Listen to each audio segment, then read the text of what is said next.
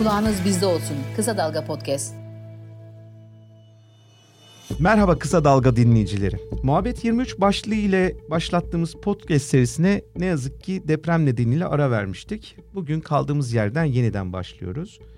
Malum gündemimiz seçimler ve Oy ve Ötesi Derneği Genel Sekreteri Ahu Sun ile beraberiz. Hoş geldiniz Ahu Hanım. Hoş bulduk merhaba. Çok teşekkürler kabul ettiğiniz için. Biz teşekkür ederiz. Öncelikle şunu sormak istiyorum. Bizim neden Oy ve Ötesi gibi bir derneğe ihtiyacımız var şu fani dünyada? Şu fani dünyada biraz genel tabii. Ama şöyle söyleyebilirim. E, oy ve ötesinin her görüşe eşit mesafede olduğunu zaten muhtemelen siz de biliyorsunuzdur. Bilmeyenlere de söyleyeyim. Her görüşe eşit mesafedeyiz. Bu şu demek herkese kapımız açık. Adil olsun istiyoruz, şeffaf olsun istiyoruz. içinde yaşadığımız toplum. Ee, çok sesliliğe inanıyoruz ve bir demokrasi kültürünü yaymak istiyoruz. Buna ihtiyacı olmayan biliyor musunuz genel olarak? Evet. Dolayısıyla ve e, Türkiye üzerinde düşünürseniz de biz özellikle e, seçim ve sandık sürecine biliyorsunuz odaklanıyoruz. Sandık güvenliği için çalışıyoruz. Burada ne işe yarıyorsunuz, niye ihtiyaç var size derseniz de bu tavır itibariyle söylerseniz e, barışçıl olmaktan ileri gelen bir sanırım gücümüz var diye düşünüyorum. Herkese açık olmanın getirdiği bir e, topluluk, eşitlik, çok seslilik kültürümüz var. O zaman buradan şuraya mı bağlansak? Yani bizim ihtiyacımız var gibi gözüküyor. Tamam. Peki acaba dünyada nasıl durum? Seçil Türkkan'ın e, bu ay e, iletişim yayınlarından çıkan seçim güvenliği için sandıkları korumak kitabında şöyle bir bölüm var. Dünyada seçimleri gözlemleyen benzeri sandık izleyicileri var ancak bunlar daha çok veri biriktiriyor. Böylesi kendi demokrasisini kendin yap kadar olanı Türkiye'ye has İsveç'te dahi benzeri yapılar kurulmasını isteyenler var. Dünya Türkiye'ye kıskanır mı bilemeyiz. Ancak dünyanın demokrasi hafızasına beklenmedik bir açıdan katkıda bulunmaya vesile olduğumuz kesin demiş. Türkkan aslında katılıyorum ben. Hatta bu durum e, bu durumu biraz da hani en büyük adliye ve hapishaneler sahip, sahip olmakla övünmenize benzetiyorum sanki.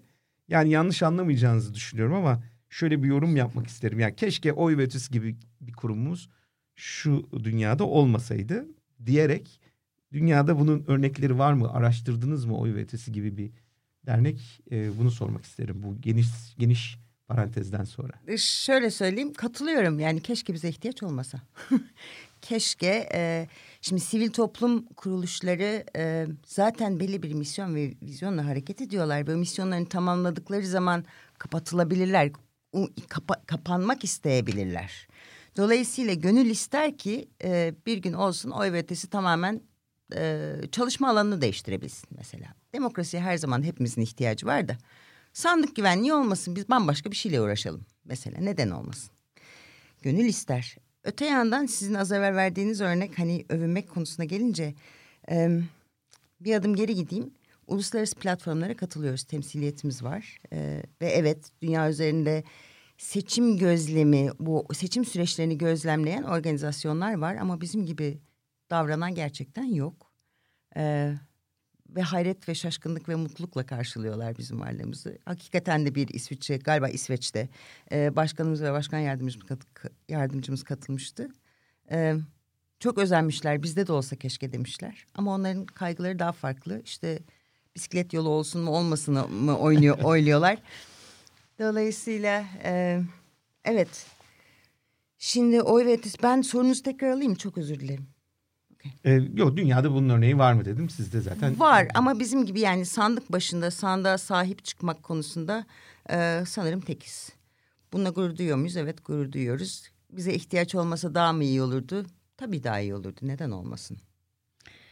Biraz oy ve ötesinin e, yapısından bahsedebilir miyiz? Yani e, evet bir derneksiniz. Özellikle e, birçok e, yeri geldiğinde sataşmak e, durumunda oldukları zaman ilk olarak hani nereden geliyor bu işin finansmanı?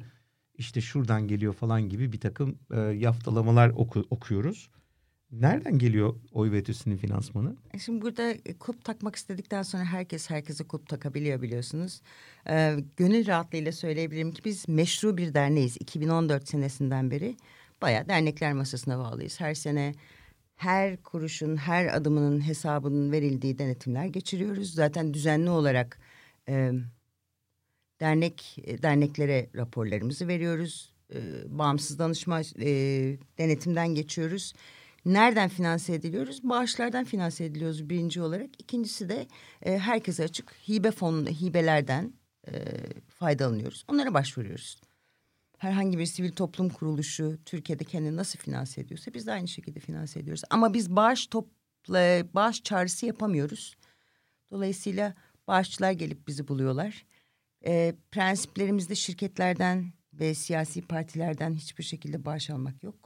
Gerçek kişilerden sadece kabul ediyoruz. Mümkün olduğu kadar şeffafız. Mümkün olduğu kadar değil şeffafız daha doğrusu. İşte bunu da korumaya özen gösteriyoruz genel tavır, tavır olarak. Peki 14 Mayıs seçimleri aynı zamanda Cumhuriyet'in 100. yılına da denk geldi. Birçok kişi ve kurum tarafından da son derece hayati bulunuyor. Tarihi, e, Cumhuriyet tarihinin belki en kritik seçimi olarak değerlendiriliyor. Siz çalışmalarınızı bu yönde mi de e, şekillendirdiniz yoksa her seçim gibi e, bu seçime de nasıl hazırlanıyorsak yani bir derbi hazırlanırken özel bir çalışma yapılır ya siz de öyle mi yaptınız bunu böyle mi değerlendiriyorsunuz yoksa yok bizim için her maç aynıdır mı? Bizim için her maç aynı yani o antrenmanı bir defa çıkıyorsunuz. Bir de e, şöyle bir şey var sekiz seçim oldu ve gelişen benim çok sevdiğim bir saha kasımız lafı var. Galiba seçilim de kullanmıştı bunu. Ee, o saha kası e, gitgide gelişiyor. Her seçimle tecrübemiz artıyor. Dolayısıyla bir sonraki seçime daha tecrübeli, daha olgun, daha bilinçli giriyoruz. Onun artan bir heyecanı ve bilinci var. Onu yatsımanın anlamı yok. Öte yandan her seçim bizim için aynı derecede önemli. Çünkü demokrasinin o daha demokratik, bu daha az demokratik seçim diye bir şey olmamalı. 14 Mayıs özelinde söylerseniz herkes aynı şeyi söylüyor. Bu çok büyük işte 100. yılın seçimi diyor. Ee, şöyle bir değişiklik var evet. Ee, kutuplaşma çok arttığı için. Ve bugüne kadar yine enteresandır. Biz kendi saha çalışmalarımızda görüyoruz. Bugüne kadar seçmenin kendi kendini işte muhalefet ya da iktidar olarak algılayan ya da kendilerini taraflara ayıran seçmenlerin e, yapıları, dünya görüşleri daha benzerdi. Şimdi farklı oluşumlar her e, taraf demeyeyim de her bileşen de çok farklı unsurlar var. Dolayısıyla yelpazeler çok değişti. Seçim propagandaları ve kampanyaları nasıl olacağı konusunda ben şu anda öngöremiyorum açık söylemek gerekirse. Zamanla göreceğiz. Her şeyden evvel bir afet var. Çok yakında e, yaşadığımız ve milletçe sarsıldığımız yıllarca da onun travması da acısı da geçmeyecek. Onun da getirdiği bir e, farklı bir enerjisi olacağını düşünüyorum. Kestirilemezlik de var yani. Var, çok var. Seçimlerin nasıl, e, kampanya nasıl yürütülecek, evet. sonuçlar nasıl olacak? Evet, evet. Ve bunun, bunun en büyük unsur tabii beş buçuk altı milyona yakın genç seçmen var ilk defa oy kullanacak. O çok büyük bir soru işareti. Herkes için çok büyük bir soru işareti. Bir sürü e, araştırmalar var. Kimisi diyor ki sandığa bile gitmeyecekler. Kimisi diyor ki çok apoliteziler. E, biz gözlemlediğimiz kadarıyla ve gördüğümüz ilgi karşısında e, son derece eleştirel bakan ama e, bizim tanıdığımız, bildiğimiz anlamıyla bir aidiyet e, hissiyatı ya da işte aidiyet kültürü mü denir ona? Yanlış bir şey söylemek istemiyorum. E, temsiliyeti olmayan, siyasi bir temsiliyeti olmayan gencecik, e, müthiş, dinamik beyinler var. Ne yapacaklarını kimse aslında kestiremiyor. Biz onlara çok ulaşmak istiyoruz ve diyoruz ki lütfen sandığa gidin. Yani lütfen oy verin. Çünkü yarın onlara ait yani. Yar, yarını belirleyecek insanlar e, bu genç insanlar oy verecekler. Bu seçimler tabii çok aylardan beri tartışılıyor, yıllardan Hı. beri tartışılıyor ve aynen dediğiniz gibi de tarihin en büyük felaketinin hemen arkasına denk geldi. Siz, siz bu seçimlere ne zamandan beri hazırlanıyorsunuz? 2018'den beri mi? Yoksa e, gerçekten hani açıklandıktan sonra mı? Nasıl bir e, takvim oldu yani? Ee, şöyle Eminim ya yıllardan beri e, kendinizi geliştirmek için yapıyorsunuzdur ama ben gene de bu şekilde sorayım. Şimdi şu anda benim e, dahiliyetinde olduğum e, yönetim kurulu dördüncü dönem yönetim kurulu biz 2021 Kasım'ında devraldık görevi üçüncü dönemden. O da Covid sonrasıydı biliyorsunuz. Ee, ve çok kısa bir süre sonra zaten sahayı araştırmaya, dinlemeye başlıyorsunuz. Ama dinamikler her gün değişiyor. Ee, aktif olarak yani hedefimizi 2023 seçimlerine çevirip de mesela yazılımımız yenilendi. O yazılımın Onu yeni, yenilenme hikayesi geliriz oraya da aşağı yukarı 10 ay oldu. Yani 10 aydır aktif olarak e, üç aşağı beş yukarı bu zamanlarda olacağını öngördüğümüz seçim için çok aktif çalışıyoruz. Kampanya hazırlıklarından tutun da işte saha organizasyonuna kadar planlarımız hazır. E, Biraz, biraz hemen konu gelmişken bu OCR e, teknolojisinden bahsediyorsunuz ya da e, yazılımınızdan bahsediyorsunuz. Evet. Hem biraz onu anlatır mısınız? Bir de Tabii. bu OCR e, uygulaması ile birlikte sizin de elinizde çok ciddi anlamda bir data olacak. Belki bir partiler gibi, Anadolu Ajansı gibi. Biz televizyonda mesela Anadolu Ajansı verileri gibi verileri gibi oy ve ötesinin verilerini görebilecek miyiz? Yok.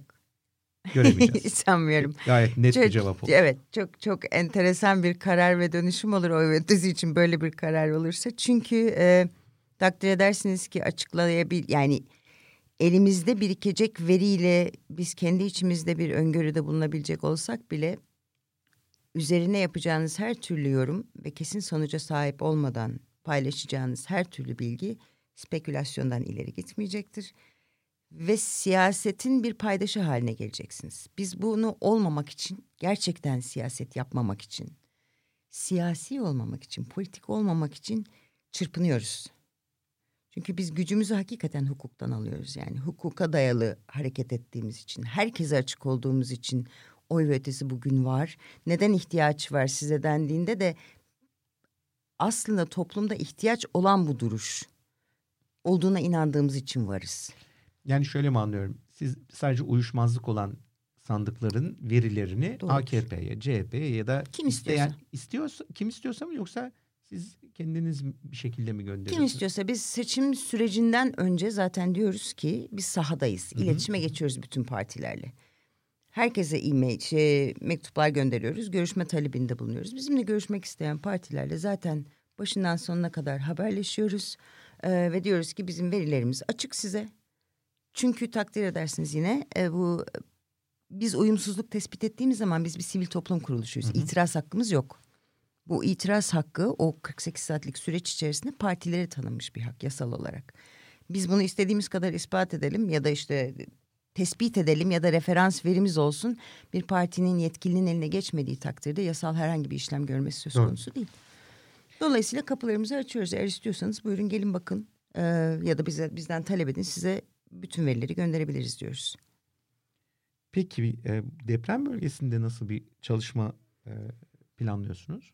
Ee, iki türlü çalış hatta üç türlü diyeyim size. Ee, birincisi bizim eğitimlerimiz biliyorsunuz e, ünlü. ünlü derken 2014'ten beri fark yarattığımıza inandığımız eğitimlerimiz var.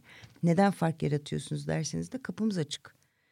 Ee, bizden oy, oy ve ötesinin seçim ve sandık günü eğitimini alabilmeniz için, e, almak için herhangi bir yere kayıtlı olmanıza gerek yok. Açık kapı eğitimler. Sokaktan geçen herhangi biri katılabilir. Seçmen olarak katılabilirsiniz. Sandık görevlisi olabilirsiniz. Parti çalışanı olabilirsiniz. Sormuyoruz. Diyoruz ki gel seyret. A'dan Z'ye bütün o süreci en basit haliyle anlatıyoruz.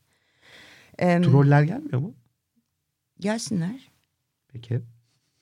Gelsinler. Mahsuru yok. Yani anlattığımız şey aykırı değil ki. Yasayı anlatıyoruz. Genelgede ne yazıyorsa biz onu anlatıyoruz. Bir de üstüne son bölümünde diyoruz ki lütfen barışçıl olun. Lütfen uzlaşmacı davranın. Kimse kimseye yükselmesin, sinirlenmesin. Çünkü zaten herkes gergin. Birbirinizi dinlemeye alışın diyoruz. Deprem bölgesinde sorunuz buydu. Ee, ne yapmak istiyorsunuz? Bunun önemli olacağını düşünüyoruz ve orada altyapı eğitim verebilmek için altyapı araştırması yapıyoruz şu anda. Takdir edersiniz ki yine e, oradaki altyapı pek kolay değil. Biz her yerde eğitim veririz. Açık havada da veririz. Ama önemli olan insanlara ulaşmak, bunu söylemek. Bir de bir grup e, uzmanımız e, şu anda bir modelleme üzerine çalışıyorlar. Ben kendim matematikçi olmadığım için buna girip yanlış bilgi vermek istemiyorum ama nüfus yoğunluğu ve seçmen davranışı üzerinden çıkartacakları bir matematiksel modellemeyle anomalileri tespit edip vaktinde e, bunları duyurabilmeyi umut ediyoruz. Bu bir araştırma ve düşünce e, çalışma aşamasında şu anda. Böyle bir e, şeyimiz var, yaklaşımımız var. Sonra yine deprem bölgesi dediniz. Bu konuda bir dönem e, maalesef yasal olarak karşılık bulamadı. E, parmak boyasını savunduk. Basında da bunu telaffuz ettik. Dedik ki bu evet ilkel bir metot olabilir. Evet vakti zamanında biz lütfen şu parmak boyasına ne gerek var demişizdir. Ama şu anda rakamlar o kadar büyük, acı o kadar büyük ki kimsenin buna sahip çıkma yani üstesinden gelmesini beklemek de pek e, adil değil. Kim olursa olsun, hangi kurum olursa olsun. Dolayısıyla dedik gelin, gelin şu parmak boyası en en e, basit haliyle, en pratik haliyle uygularsak en azından sahaya bir güven sağlar. Seçmenin içini biraz daha rahatlatır. Hani yüzde yüz olmasa bile o bir işarettir. Bakın şeffaflığa dair bir işarettir dedik. Henüz karşılık bulamadık maalesef.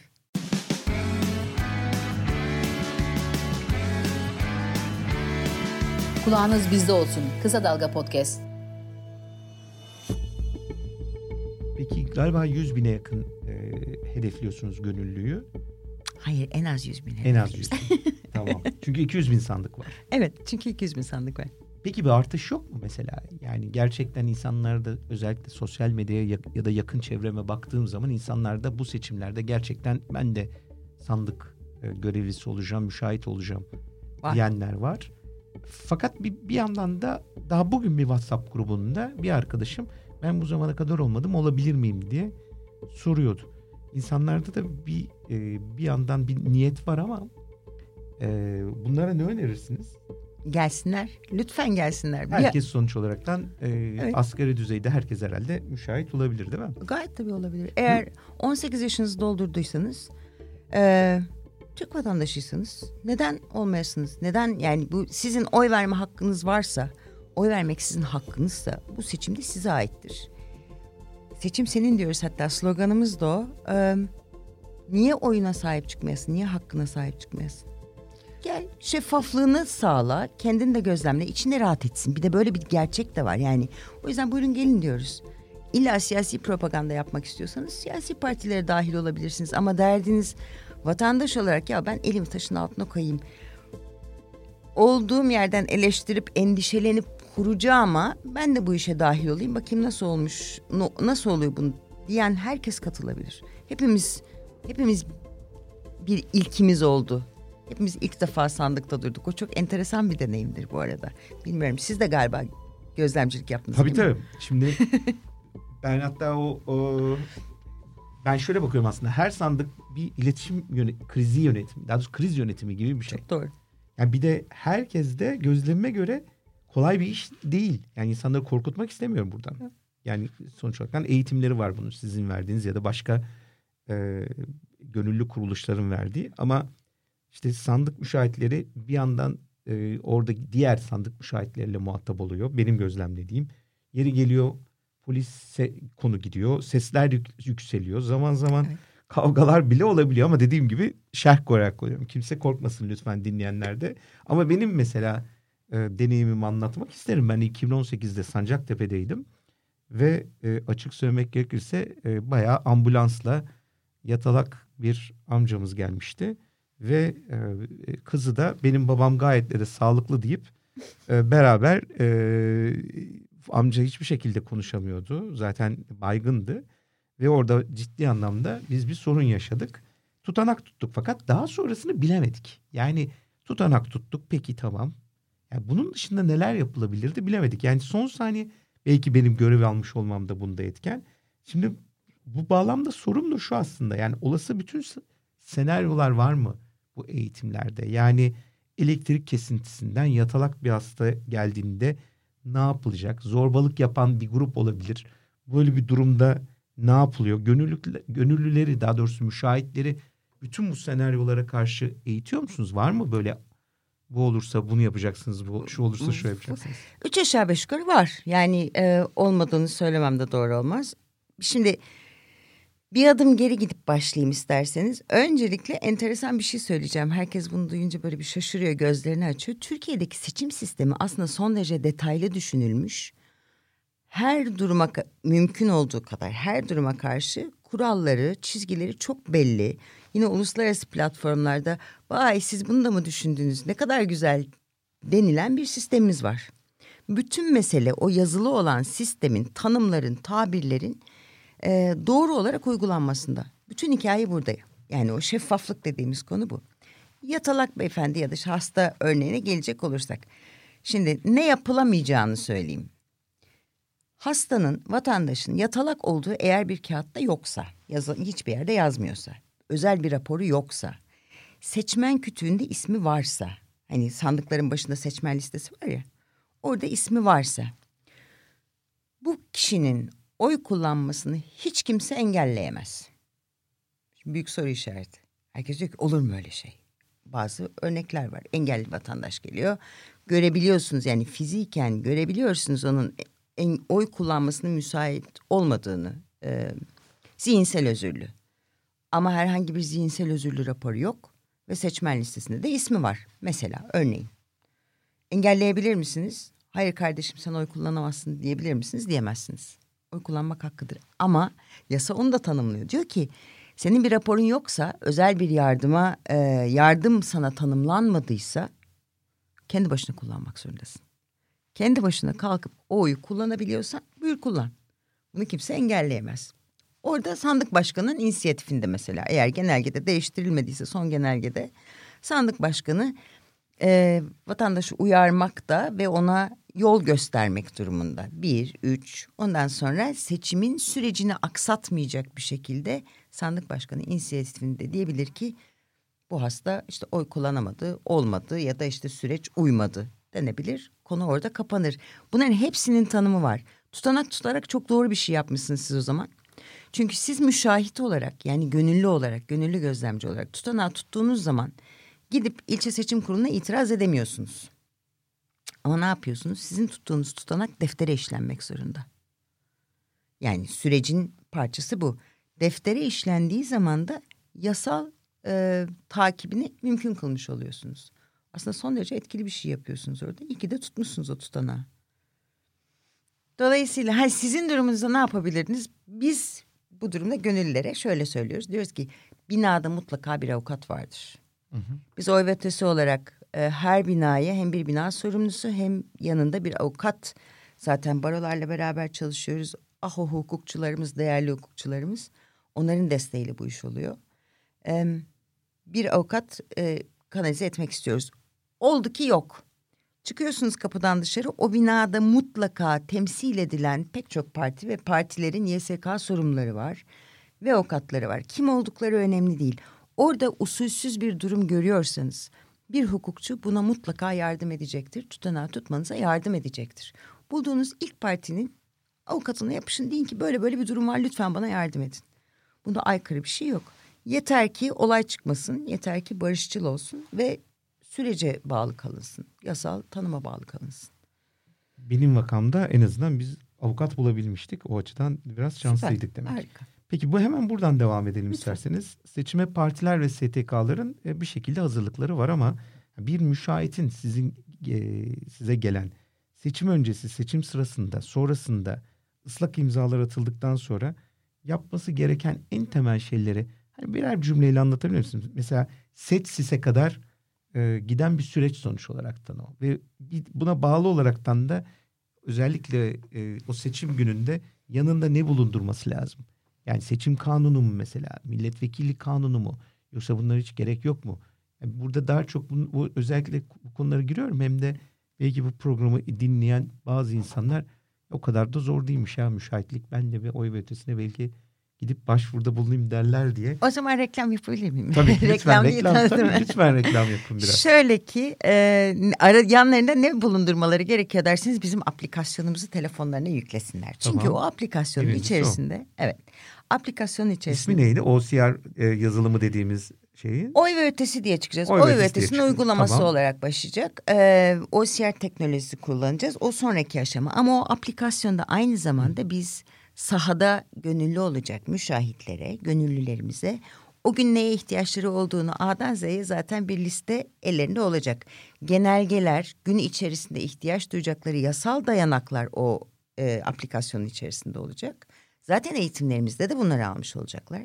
Yani sabah yanınızda günlük kullandığınız ilacınızı unutmayın.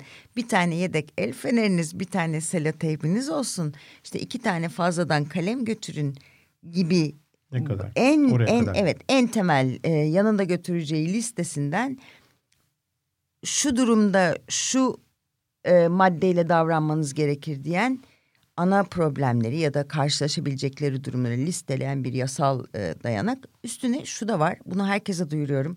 Aplikasyonu da istemeyenler için söylüyorum. Bizim bir e, telefon numaramız olacak. Gün içerisinde Türkiye'nin her yerinden arayabilirsiniz e, ve danışabilirsiniz. Hukukçularımız ve gönüllülerimiz var. Biz size cevap vermek için oradayız. Kim olduğunuzun hiçbir önemi yok. Durumu ve yeri bize anlatırsanız gerektiği takdirde partileri de yönlendirebiliriz. STK olarak yetmiyorsak. Sonra o aplikasyon bir şey daha yapıyor. Günün sonunda dediniz ya müşahitler ne yapsın diye. Müşahitlerin setsizle bir alakası yok. Yani müşahidin görevi sandıklar kapandıktan tekrar çuvala konup ilçe seçim kuruluna gitmeye başladığı zaman müşahidin görevi orada bitiyor. Yasal tanımı olarak bitiyor. Ama ne yapabilirler? Gün sonu tutanaklarını, sandıkların tutanaklarını sisteme yükleyebilirler. Bu bizim yine aynı uygulamada olan fotoğraf çekiyor ve artık bu yeni uygulamamız işte 10 aydır hazırlanan e, OCR teknolojisi kullanıyor. OCR şu demek gördüğü veriyi yani bir fotoğrafı dijitalize edebilen bir teknoloji düşünün. Mümkün olduğu kadar doğru ve hızlı olacak bu. Eğer sistem kendi içerisinde bir hata payı görüyorsa onu zaten havuza atıyor ve tekrar merkezde biz kendi içimizde gönüllülerimizle e, onaylama sistemini gidiyor olacağız. Dolayısıyla çok kısa süre içerisinde tutanak verilerine ulaşabiliyor olacağız. Lütfen buna destek olurlarsa çok seviniriz. Çünkü bu sayede elimizde referans verileri olacak. Sandık tutanaklarına itiraz belirli bir süre mümkün. O süre içerisinde referans veri oluşturabilirsek olası uyumsuzluklara müdahale etmek ya da işte hukuki süreçte dahiliyet sağlamak ve şeffaflığı garantilemek mümkün olacaktır. Peki 2018 seçimlerinde bir raporunuz var sonrasında hazırladınız. Ona göre de hangi konularda sıkıntılar yaşandığını söylemişsiniz. Ben hatırlatmak gerekirse birkaçını söyleyeyim burada. Siyasi parti gözlemcilerinin binaya veya sandık çevresine sınıfa alınmaması, özellikle sayım aşamasında siyasi parti gözlemcileriyle seçmenlerin sayım ve döküm işlemlerini izlemeye alınmaması veya binalardan çıkartılması, seçmenler kimlik te- tespiti yapılmaksızın oy kullandırılması nedeniyle mükerrer oy kullanılması, sandık çevresinde yeterli sayıda hiç gözlemci bulunmaması, sayıda veya hiç gözlemci bulunmaması, gözlemcilere yönelik darp, tehdit veya baskı. Ee, zaten siz de herhalde bu konularda maksimum düzeyde az önceki soruda da eğitimler verdiğinizi e, söylediniz, hazırladığınızı. Bu durumlarda her seçimde herhalde karşılaşma olasılığımız olsa gerek. Size göre peki en çok yani sizin bizzat Ahu Hanım olaraktan deneyimlerinize sor, sorsam yani en çok ve en zor sıkıntılı konular ne oluyor e, bu 2014'ten beri? E, hangi konuda usulsüzlüklerde fazla yaşanıyor ve bunlara karşı mücadelede o günkü mücadelede en çok hangisiyle karşılaşıyorsunuz? Bilmem biraz uzun bir soru oldu ama. Yo e, şöyle söyleyebilirim. Benim aynı zamanda bir gönüllülük kariyerim var. Sandıkta şu anki yönetim kurulunun bütün üyeleri de sandıktan başlayarak biz işte sekiz seçimdir gerçekten sandık bina e, ilçe, bölge, il bölge olarak gidip en sonunda YK'da bulduk, yönetim kurulunda bulduk kendimizi. Dolayısıyla bir sah saha hassasiyetimiz olduğuna çok inanıyorum. E, ben kendi açımdan düşündüğüm zaman genel olarak olan yani bir organize usulsüzlük değil de bireysel e, öfori ve heyecan nedeniyle işte siyasi görüş nedeniyle o savunmacı tavır ve en başta bahsettiğim kutuplaşmadan dolayı reaksiyonla davranıyor insanlar ve o bilgisizlikle birleştiği zaman e, art niyetli bir tablo ortaya çıkabiliyor dıştan baktığınız zaman. Bilgisizlik ağır nokta. Yani ne kadar bilinçli seçmen o kadar usulünde seçim. O kadar şeffaf seçim. Bunu her seferinde söylüyoruz. Engelliler konusu her zaman bir soru işareti oluyor. Bu nasıl olacak? İşte okuma yazma bilmeyenler bir soru soru işareti oluyor. Ee, iyi niyetin suistimal edilmesiyle vicdani e, çizgi orada çok ince bir e, yerde. Sandık kurulu başkanlarının üzerinde inanılmaz büyük bir yük, yük var. Hele küçük yerlerde bu insanlar tanıdıkları eşlerine, dostlarına da orada sandık başında duruyorlar. E, ve kamu görevlileri zaten. Dolayısıyla bunun da getirdiği bir stres oluyor. Biz mümkün olduğu kadar başından sonuna diyoruz ki bilinçli olun. Eğitiminiz olsun. Sonuç itibariyle genelgeyle, yasayla her şeyin çizgisi belli. Siz bu yasa doğrultusunda davranırsanız zaten ters bir şey olması mümkün değil diyoruz. Hakikaten de değil. Barışçıl olun ve yasa çevresinde kalın. Dediğim gibi engelliler bir soru işareti oluyor ama organize bir kötülükten size bahsetmem mümkün değil. Ha diyeceksiniz ki bu soru bize geliyor. Niye bunu söylüyorsunuz? İşte şöyle çalınıyor oylar, böyle çalınıyor oylar. Ee, biz olduğumuz yerde, bizim tespitlerimiz olduğumuz yerler üzerine gayet tabii ki de. Bütün Türkiye'den veri alıyoruz ama gün içerisindeki tespitler, raporlayabildiğimiz tespitler bizim gönüllerimiz olduğu yerler. Bizim gönüllerimiz de zaten oraya bizden aldıkları eğitimle, bilinçle ve yaklaşımla gittikleri için e, belki de biz aracı oluyoruz olayın biraz daha yumuşak geçmesine, daha demokratik geçmesine, daha şeffaf geçmesine en azından buna inanıyoruz.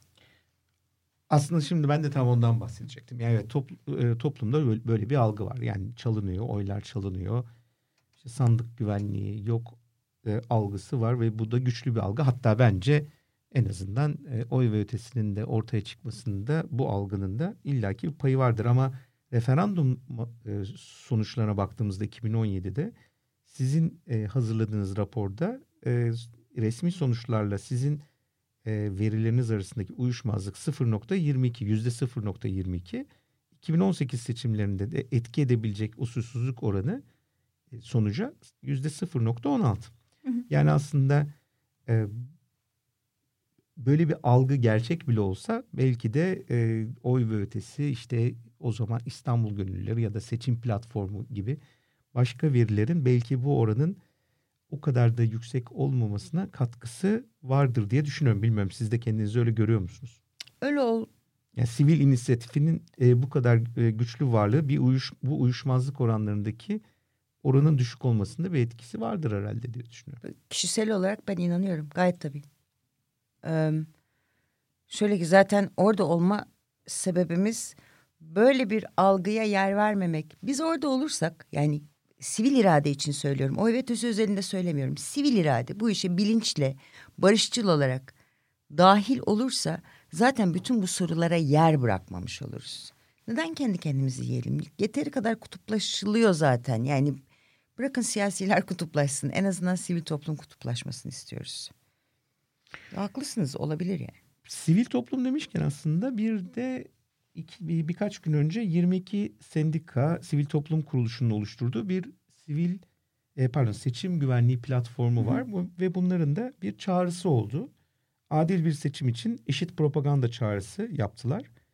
Seçim güvenliği platformu olarak eşitsizlik yaratacak, adalet duygusunu zedeleyecek, haksız sonuçlar neden olacak, yasal, yasalar ve anayasaya uymayan işlemlerin yapılmaması, adil ve güvenli seçim koşullarının yaratılması için Yüksek Seçim Kurulu'nu göreve çağırıyoruz gibi bir çağrıda bulunuldu.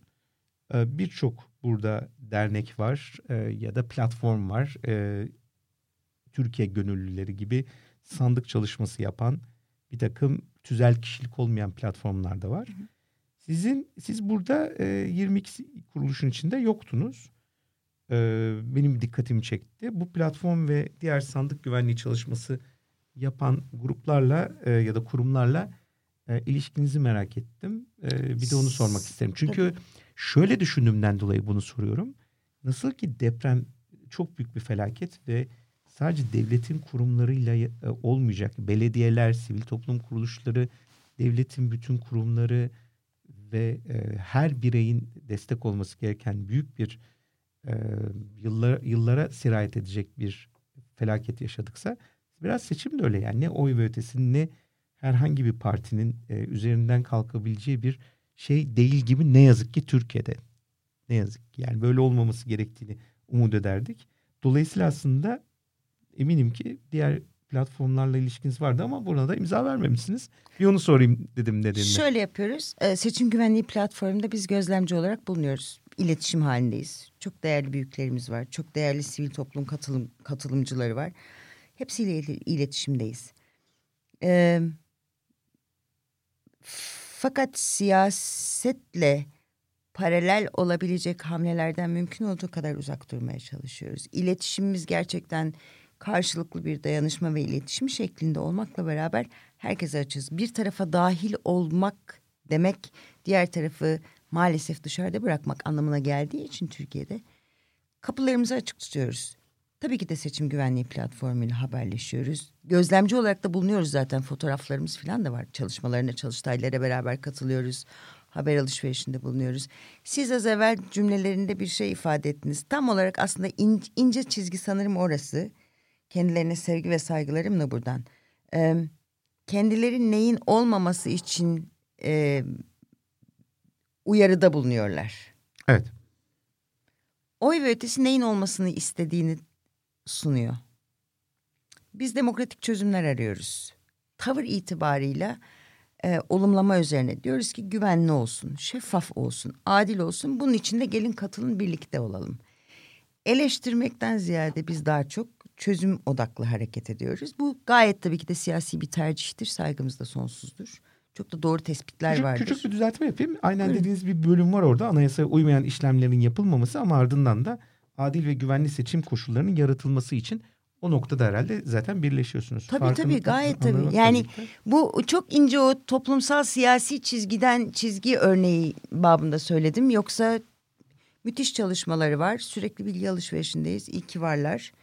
Ee, diğer pek çok sivil toplum kuruluşu gibi. Bize çok soruyorlar. E, aynı siz, sizden gelen sorular beraber mi çalışıyorsunuz diye. Biz de diyoruz ki bütün sivil toplum kuruluşları ile iletişim halinde olmak istiyoruz. Bütün siyasi partilerle iletişim halinde olmak istiyoruz. Kapımız herkese açık. Zaten seçim günü sahada çalışıp da birbirinden haberdar olmamak diye bir şey söz konusu olamaz, olmamalı da. Evet, peki yurt dışı, yurt dışında oy verenler konusunda öyle bir örgütlenmeniz bu sene enteresan. Evet siz başta sordunuz ben onu atladım. 2023 bu 14 Mayıs'taki seçimlerde ilk defa bu sene bu seçimler için yurt dışından inanılmaz başvuru var. Biz bir şey yapalım diyorlar. Son 5-6 sene içerisinde Türkiye'den yurt dışına taşınmış bu beyaz yaka işte kimisi beyin göçü diyor alternatif hayat. Ee, bizim eski gönüllü profilimizle çok örtüşüyor ve bize arıyorlar. Diyorlar ki ne yapalım bir şey yapalım burada da bir şey yapalım. Ve fark ettik ki e, orada böyle bir ihtiyaç var. Ama orada müşahitlik sistemi buradaki gibi yürüyemeyecek belli ki. Zaten sandık sayısı çok daha az. Biz de dedik ki en azından sandığa gitmek için, oy vermek için e, iletişim kampanyamızı dahil edebiliriz. E, onlarla iletişim halinde olabiliriz. Eğitim ve bilgi materyalleri sunabiliriz. İlk defa bu seçimde oy ötesinin bir yurt dışı e, departmanı mı diyeyim? Evet bir bölgemizde yurt dışı olacak ama orada bir iletişim kampanyası şeklinde yürüyecek. Öncelikle ha çok yoğun talep olursa müşahitlik de organizasyonu belki yapılabilir. Ama her ülkenin mevzuatı kendi içinde farklı. Onu genellemek doğru değil şu aşamada. Benim de yurt dışından arkadaşlarım bu konuda e, bana geçenlerde sordular. Onların da bu vesileyle e, mesajını iletmiş olayım. Son olarak da bir Bayburt problemimiz vardı galiba. Çözdünüz mü onu? o Bayburt mi? probleminden önden bahsedin isterseniz. Daha sonra da nasıl çözüldüğüyle beraber son mesajınızı alalım. Evet Bayburtlara sevgilerimizle bizi e, bugüne kadar gönlümüz olmamıştı. Galiba e, sistemde dün itibariyle, evvelsi gün itibariyle Bayburtlu başvurumuz oldu. Kendisiyle tanışmak için şimdiden çok Hayırlı hevesliyiz. Evet, şimdi. çok hevesliyiz, çok hevesliyiz. Ee, herkesin demokrasi ne kadar ulaşabilir? Yani insanlar bizi tanımadıkça e, büyük soru işaretleriyle karşılıyorlar gayet tabii ki de. Büyük şehirde gönüllü olmak, sandığa sahip çıkmakla Anadolu'da sandık sandığa sahip çıkmak, bir sivil toplum kuruluşu çatısı altında çalışmak bambaşka öncelikler kaygıları beraberinde getiriyor. Küçük yer olmasının getirdiği toplum baskısı ya da o dinamikleri daha farklı olduğu için. Ama girip de tanıştığımız zaman merhaba dediğimiz zaman şimdiye kadar ulaşabildik. Bir Bayburt'tu galiba karşımızda engel sanırım onu atlattık gibi görünüyor şimdi. Peki adettendir son mesajınızı da varsa bir son mesajınız bir çağrı ya da uyarı vesaire onu da alalım. Ee, bir tane uyarım var. Bunu yayınlayacaksınız değil mi şu sırada? Tabii ki. Süper. 2 Nisan'a kadar lütfen seçmen kütüklerinizi kontrol edin. 2 Nisan'a kadar e, haydi haydi yayınlarız diye düşünüyorum. Evet bunu söylemek istedim. Ee, 2 Nisan'a kadar hala itiraz edebilirsiniz. Bunu her çıktığımız programda da söylüyoruz. Birçok yerde e, bu konuda uyarılar oldu ama isterseniz siz nerelere de başvuracaklarını bir kez daha buradan söyleyeyim. İlçe seçim için muhtarlıklardan, E-Devlet'ten ve YSK'nın seçmen, e, YSK'nın Yüksek Seçim Kurulu'nun e, web sitesinden kendi seçmen kaydınızı kontrol edebilirsiniz. Nerede kayıtlı olduğunuzu görebilirsiniz. Eğer kayıtlı olduğunuzu gördüğünüz yerde yaşamıyorsanız ve başka bir yerde ise ikametgahınız lütfen ilçe seçim kuruluna gidin. Her ilçenin bir seçim kurulu var. Oraya gidin ve itiraz edin. Bir tane form dolduruyorsunuz. Yaşadığınız yeri yani adres beyanınızı, ikametgah kaydınızı gösteriyorsunuz ve 2 Nisan'a kadar bulunduğunuz yerde hala oy kullanma şansınız var. Bu öğrenciler için de geçerli, depremzedeler için de geçerli, son dönemde adresini değiştirmişler için de geçerli. Lütfen bunu ihmal etmeyin. Oy vermek sizin hakkınız. Seçim sizin diyoruz çünkü. Demokrasiden de tarafız diyoruz. Ee, kapımız herkese açık gelirlerse çok seviniriz. Bizi istemeseler bile gelsinler eğitimlerimize girsinler ama bizi de istesinler. Niye istemesinler? Ee, demokrasiyi bir deneyim olarak sunabildiğimizi düşünüyoruz. Böyle bir teklifle gidiyoruz kendilerine. Kapılarımız açık. Peki ben çok teşekkür ederim Biz teşekkür katıldığınız için. Ben de e, oy ve ötesine ihtiyaç olmayan ve oy ve ötesinin faaliyetlerini e, bir başka e, dünya ya da ülke problemine kaydığı ne bileyim e, doğa ve ötesi olaraktan ismini değiştireceği günlerin gelmesi temennisiyle tekrar katıldığınız için çok teşekkür ediyorum. Herkese keyifli bir keyifli çok iddialı oldu ama en azından adil bir seçim dönemi e, diliyorum. Görüşmek üzere. Çok teşekkürler.